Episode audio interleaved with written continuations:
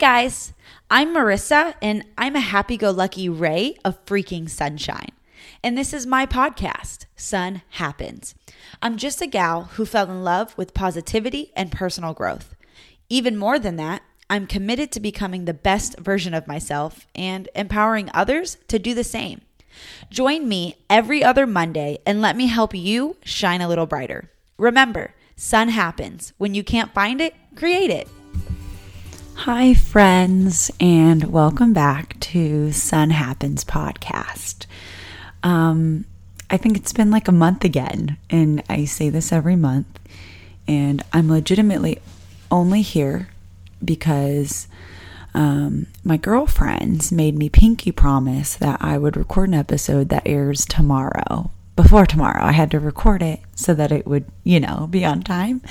Um, and the problem is with our pinky promises, uh, Taylor and Patty, is that when we make them, if you don't do them, you you have to cut off your whole finger and sometimes your hand. Like if the promise is that big, you you have to you have to cut off your whole hand. It's just it's a rule. It's a it's a squad rule and um listen, I don't break squad rules, okay? Um, so yeah, I, I pinky promised, and here I am.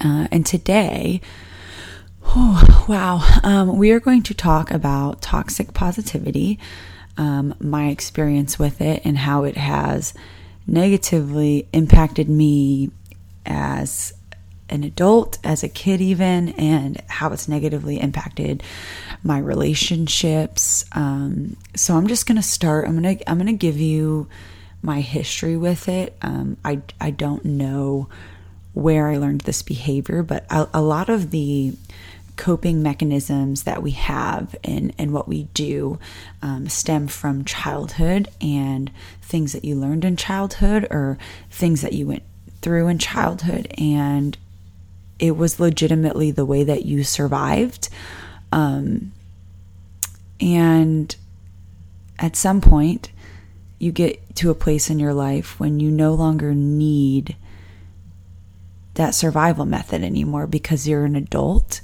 And I don't say that in a derogatory way, I say that in a way of you now have the mindset um, and the emotional intelligence to process hard things um, and you don't have to protect yourself from the hard feelings or the pain anymore. Um, but as a kid, you needed that. You needed that mechanism because it protected you and it made you feel safe.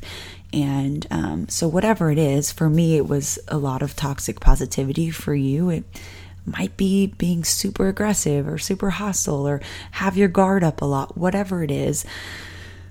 I just want you to know that you're safe now. You know what I mean? You're safe to feel, you're safe to heal, and you're safe to process the things that happen to you in a healthy way, you know? And um, so, just to give you some of the background on my life, and I feel like there's parts of this that are getting really loud. So, I, I apologize if it just like screams at you from time to time. But, um, so, oh, oh, there's my dog. Just, just, hey, Thatcher. So we're just going to record with the door open. It's fine. Hey, buddy. I know I missed you too. Um, so my history with it is my, one of my earliest memories is me being in kindergarten at, um, whatever, my elementary school, right? And, hey, Thatcher, buddy, you think you could lay down? Cause, cause you're being kind of loud I mean, I'm sure the podcast loves to hear you breathing, though. I love that for us. Okay, so, anyways, one of my earliest memories is I was in kindergarten. I was running around the playground and I fell down and I scraped my knee. And I started to cry and I went over to the teacher and I told them that I scraped my knee and I stopped crying and I started laughing or smiling. I, I can't really remember, but what I do remember was the response from that adult in that formative time of my life, right? Because I don't know, those ages, those developmental ages, they form so much of your life and who you become. And the response was like, wow, look at you being so strong. Good job. Like I was praised for not crying when I was hurt, you know, and I felt so good about that. I remember leaving and being like, wow, I I just got rewarded for not crying when I should have been crying. So, first message to me that I remember of pretending to be fine when I was not fine. Um, and then uh, at some point, my granddaddy, um, love him, I miss him so much. He died in third grade from a brain tumor. And um, we were at our apartment, me, my, my mom, my dad, and my brother. And when we got the call that um, he had passed away, and my heart was so broken. Um, and I'm so sad for younger me. I'm going to be honest. I'm so sad for the version of me that didn't feel safe enough to feel my emotions and actually be sad, you know? Um, but so we get the call that my granddaddy's passed away, and my dad is upset. My brother is crying. My mom is crying. And I remember sitting there in third grade. What are you, 10 in third grade? And thinking, I can't cry. I can't cry because I have to be strong for my mom and my dad and my brother. And it was like, I don't know, maybe it was the hero complex at third grade. Maybe it was because I felt like I had to be the nurturer or the caretaker because maybe I didn't feel nurtured, or maybe because other people in my family didn't seem to know how to manage their emotions well. So subconsciously, I felt like I had to manage all of their emotions and my emotions. Um, I don't know what it was, but what I can tell you is that that's not a normal response for a third grader. Um, so, what had happened to me in my life that made me feel like I had to nurture everyone else and pretend to be fine when I was dying inside, you know? Um, because I'm sad now. I'm sad that I didn't properly mourn that loss and that I smiled and laughed and made jokes and um, tried to make everyone else feel better when desperately I needed I needed to be cared for, you know? Like I needed to.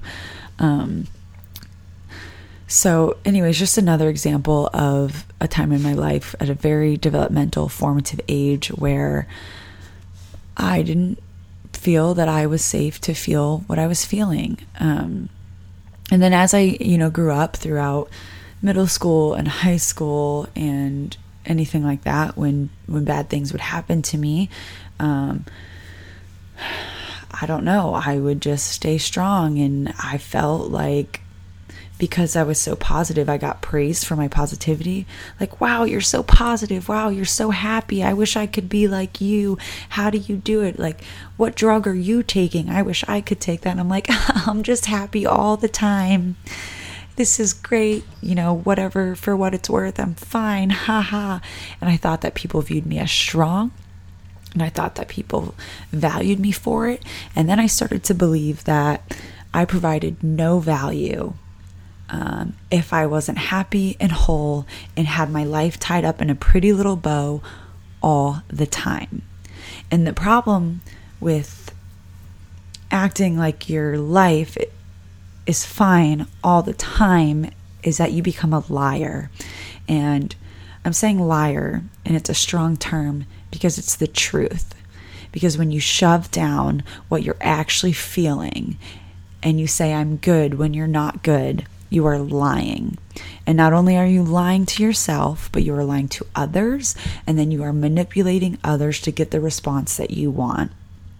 Um, and that might sound like a lot, and maybe you feel attacked right now. Um, but you know, I I've been a liar for 29 years. Um, and I don't want to lie anymore. And I don't want to pretend to be good when I'm not. I don't want to accept less than I deserve and think that I'm fine. I don't want to see um, through rose colored glasses. I want to see the world for what it is. And I want to have gratitude for the good, the bad, and the ugly. And I want to allow myself to feel.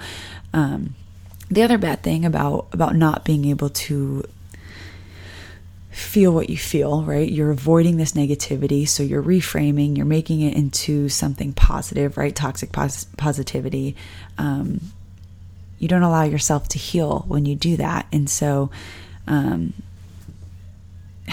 you know, I have things that I shoved so deep um, that I never healed from that sat in me for 29 years, you guys, or less, maybe a little less than 29 years, whatever. Um, and I had no idea. And it was affecting the way I looked at the world. It was affecting the way that I looked at relationships.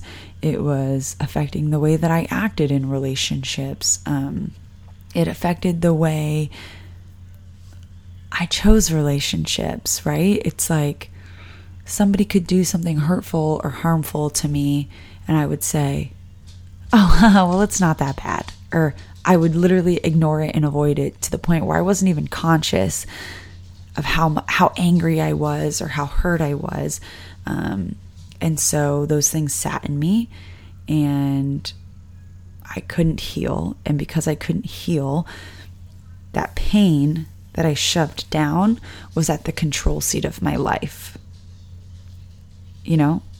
And unfortunately, um, I don't want to be controlled by some subconscious negative belief. And the negative belief was that I was not allowed to be authentic, that I had to be happy all the time um, for everybody else, whatever that reason was.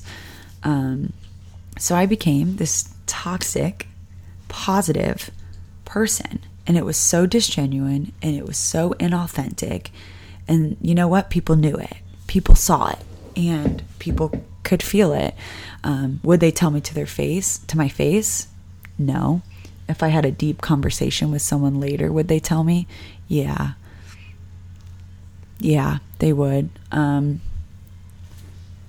and I don't know. I honestly don't know where I was going with that, you guys. I'm going to be honest, but um, I couldn't heal because I refused to feel. And I just got to a point in my life where I didn't want to be controlled by that negative belief anymore, right? So, back to that negative belief. Um, I don't know if you guys listen to the Life Coach School podcast by Brooke Castillo. Um, but she's like my all time favorite person in the whole world. She is a boss babe. Like, she makes millions. Um, and that's not even what makes her a boss babe. It's the quality of her content, it's her emotional intelligence, it's her compassion, it's her empathy, it's her authenticity, it's. Um, it's it's all of it but her model and what she teaches and, and something that i now live by um, is that thoughts determine feelings and feelings determine behavior. Um, so that's where I'm, I'm going to. And, and, right now I'm seeing it in the, I'm, I'm speaking to it in the form of toxic positivity. So, um, thoughts, feelings, behavior. So the thought was I wasn't allowed to be authentic. I had to be happy all the time. Okay, so because I thought that, I would shove down my feelings. Because I would shove down my feelings, I would um, say things and reframe things and be positive to other people when I really shouldn't have been, right? Like you've all heard it before when something hard happens. Oh, everything happens for a reason. Oh, it's going to be okay.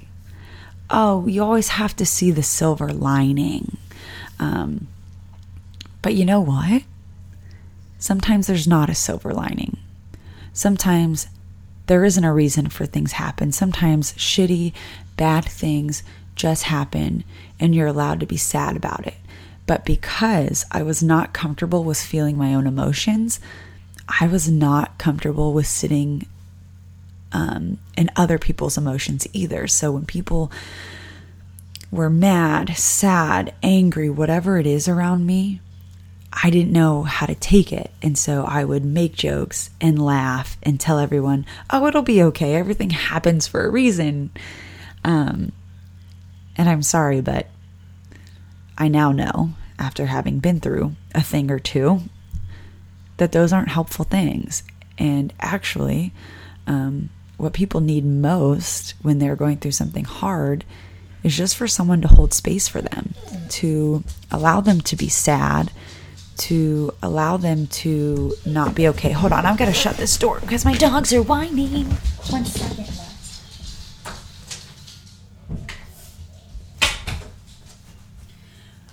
I'm back.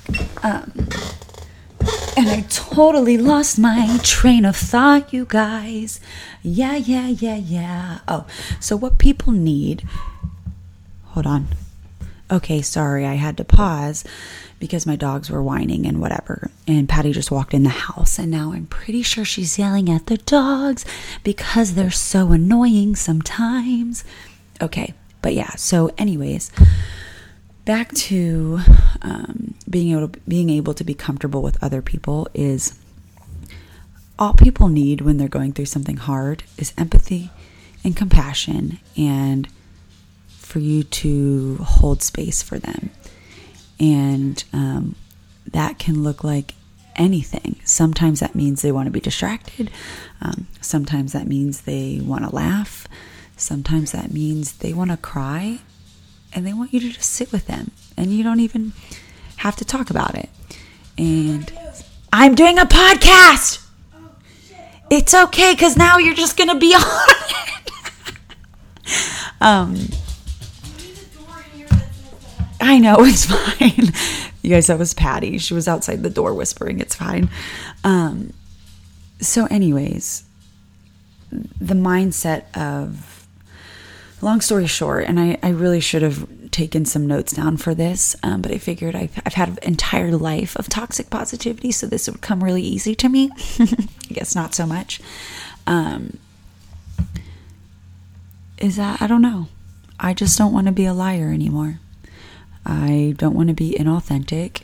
I want to be comfortable with my feelings. I want to be compassionate with myself. I want to have grace for myself I want to have grace for others and I want to be able to sit with other people when they need me and not try to get them out of their feelings because I'm unable to handle or cope with it. And me talking to me and probably to all of you, I don't need that survival mechanism anymore. Does sun happen? Yeah, it does. Um, but you know what? Shit happens too. And that's okay. You know? That's okay. I can't even explain to you how many times I've been able to kind of just like sit in my feelings recently and just like feel things I've never allowed myself to feel before. Um, so much. And so I'm learning and there are times when my my instinct and what I've practiced my whole life comes to the surface where it's like, "Oh no, you're fine." nope, don't let anyone know that you're sad right now, but you know, I'd rather be real. I'd rather be real and I'd rather say you can you can have the real version of me or you can have nothing. Um, but the people pleasing, the pretending to be fine, and the, the manipulating people so that they like me more or they think I'm happy or they think my life is good is over. And I'm not okay a lot of the time. And I'm going through a lot, to which I will update you guys soon. But I'm okay. I'm actually I'm okay. I feel like I'm healing. Um, there are parts of me that have been here forever that are dying, and I'm feeling them die. Like like the part of me, you know, the inner child that just wants to be so positive in a toxic way. The one who wants to say it's fine, everything's fine. No, nobody has to worry. You know. Um, but that's it. Healing is flipping hard because it's like death and you're grieving parts of you that you have allowed to live here that you've gotten to know for 29, 30, maybe 50, maybe 60 years, you know? But no more. It stops. It stops right here. So, whatever it is for you, you know, my, a big one for me was the toxic positivity. But what is the survival mechanism that you needed as a child to make you feel safe and to get you through that you no longer need anymore? What is that thing that is no longer serving you?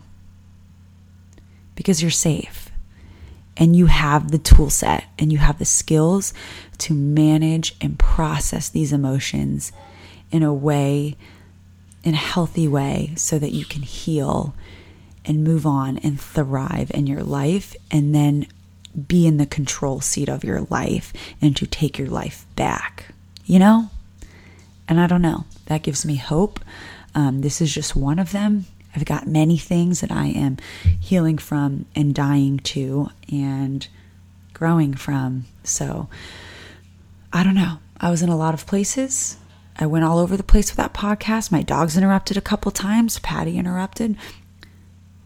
I, th- I feel like we had a good time. If I'm being, re- I just, um, yeah, but yeah, I'm in a, I'm in a good place.